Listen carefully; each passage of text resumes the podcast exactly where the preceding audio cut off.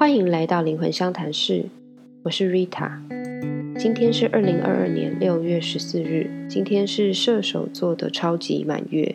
那为什么叫超级满月呢？因为今天月亮靠的跟地球是比较近的，所以看起来就会比平常的满月还要更大一些。满月本来就象征着实现和臣服，所以刚好呢，我们来应景聊聊一下，就是跟实现愿望有关的话题。其实我相信每个人都是希望自己有心想事成的体质啦。之前我们也聊过吸引力法则，嗯，你会发现说，有些令人羡慕的人啊，就是可以做到心想事成。可是大多数人经验反而都是越想要的东西，反而越得不到。为什么呢？其实越想要越得不到的原因，出自于我们自己本身在想要实现一件事情的人，到底是带着真正全然开放跟创造力，还是其实夹杂着一些呃恐惧得不到的那种痛苦，然后甚至会形成一种偏执。我觉得这件事情很难，就是我们很难去控制它，告诉自己说。我就是全然的开放，我就是全然的创造。因为很多时候我们在想要一件事情的时候，可能是带着某一种想要，比如说改善现状啦，或者是远离痛苦啦等等的这样子的一些创伤，所以其实会夹带着一些负面的东西是很正常的。那今天想要来跟大家介绍一本书，就是叫做《显化效应》。那这是能量教练 Chris Ferraro 写的书。这本书我看了，根本就是一本很详细的显化指南。然后我觉得跟这本书的相遇也是很奇妙的。呃，我在之前跟远流出版社有过呃一些配合。有一些书的序啊，或者是推荐啊等等的。这次出版社也是呃邀请我来试读这本书，呃，希望我看完之后，如果觉得推荐的话，可以分享给听众朋友。那我看完以后，就是觉得嗯，我一定要推荐它，我觉得非常的是真心的，觉得很值得一读这样子。我觉得他写的显化的步骤啊，还有一些个人的亲身经验，都是很详细的，跟让我觉得很有感的。中间有一个部分哈，就是我们又要来玩测验题了。它有三十题的测验题，然后呃，我这边大概有时间给大家听，就是三题这样子。然后你可以试试看，根据你的第一直觉回答，看看你是属于哪种显化者。好。我来跟大家分享第二题。好，当不愉快的事情突然发生时，你会怎么样？A. 我一点也不惊讶，毕竟这个世界就是这么烂。B. 我会责怪自己，这一定是我造成的，因为事情从来不对我有利。C. 我会觉得心情很糟，但试图说服自己转念，反复思索它对我的意义到底是什么。D. 我会忽视自己的不开心，知道事情发生一定是有原因的。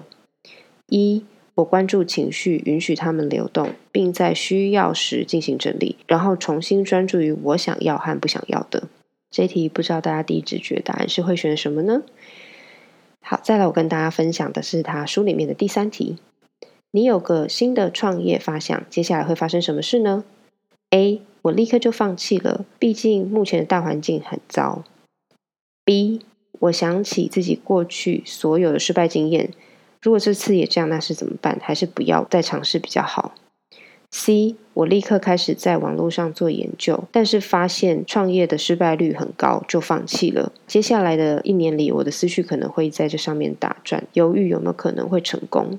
D，我想象经营自己成功的事业，感觉会有多么美好，并且认为自己是个赢家。然后我可能会告诉朋友，我有多喜欢这个创业的 idea，只是我不会进一步采取行动。一，我开始想象这项事业会是什么样子，并且确信它会发生。然后我开始研究，快速的找到合适的资源，并且祈祷，以及寻找神性时机的征兆。我得到了一个有希望的线索，我会采纳并继续进行。好，这是他第三题。然后不知道大家会直觉上是会选什么呢？接下来我来跟大家分享第二十八题：计划的事情落空了，你会怎么想？A，在这个混乱的世界里。事情不都是这样发展的吗？B，我不惊讶，失望是我的小名。C，我不知道该怎么想。D，都很好，可能时机没有成熟吧。一，释放任何难受的情绪，重新致力于愿景，并相信神性所带来的时机。好，以上这三题呀。呃，看看大家的回答是什么。如果你的回答比较偏 D 跟 E，也就是第四个跟第五个，那你的意念呢是相对来说比较开放和正向的。也就是说，如果你真心的期待一件事情的话，显化的时候创造力并不会去受到太大的阻碍。那如果刚刚你的直觉性的回答是 A、B。就是第一个或第二个比较多的话，那么你目前的状态可能比较偏向苦涩、悲观，或者是怀疑论这样子。这样的状态，其实呃，我一向都会觉得这也没有什么好坏，这可能就是你本来的个性啦，或是过去的经验造就的。但是，呃，其实这样的状态的话，无意识之间呢，其实我们会把意念投注在比较多是在坏事上。也就是说，当你想要好事的时候，同时也在想着坏事，所以这个就是一正一负嘛，它就会有一点抵消掉了，甚至你会想的更多的坏事。然后或者是很习惯性的就是唱随自己，所以呃越想要就一定越得不到这样子。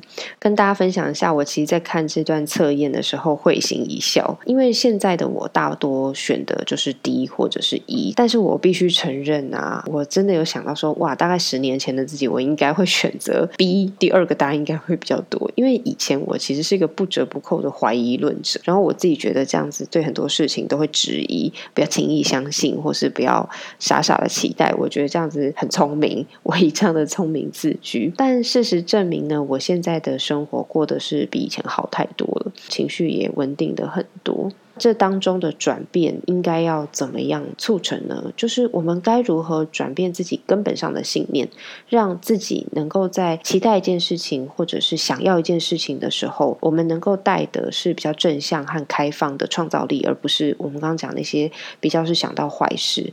那这些事情骗不了人啦，你没有办法控制。我一定要想的好事，这样子要从根本上来改变。以下分享几点，我觉得是可以从根本上转变你的信念，让你变成一个容易心想事成的体质。好，第一点呢，从平常呢就多看、练习，多多专注在你生活当中美好的事物，就是小确幸啦。但是不是只要小确幸，而是你可以多多去感恩跟赞赏这些美好的小事物。简单来说呢，就是我们可以试着用旅游的心情来生活。我相信大家。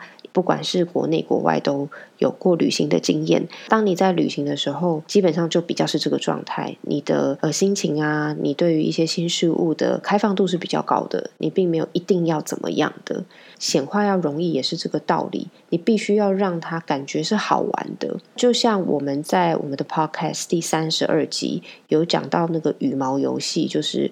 你许愿，然后要让自己看到羽毛，然后试试看你会不会接下来几天看到。那你就可以运用像这样子的东西来先许小小的愿，显化容易的一些愿望，分阶段的进行，而不是一下子你就许一个超大的愿，反而是战战兢兢的期待。因为你自己许这个愿的时候，呃，你如果现在只有一百块，然后你许一个愿说我想要存到一千万，那 这个事情可能就会不是做不到，但是因为它的 gap 太大了，所以你反而会战战。兢兢的去期待的时候，反而里面是比较多恐惧的。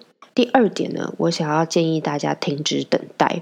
好，就像我们讲那个羽毛的游戏啊，当你向宇宙许愿说我想看到羽毛的时候，如果你刻意的寻找和等待羽毛的出现，很多听众其实有回馈给我他们自己的小故事，就是反而他就偏偏不会出现，然后在他忘记这件事情的时候，就突然看到羽毛了。所以显化你的愿望也是这个样子的。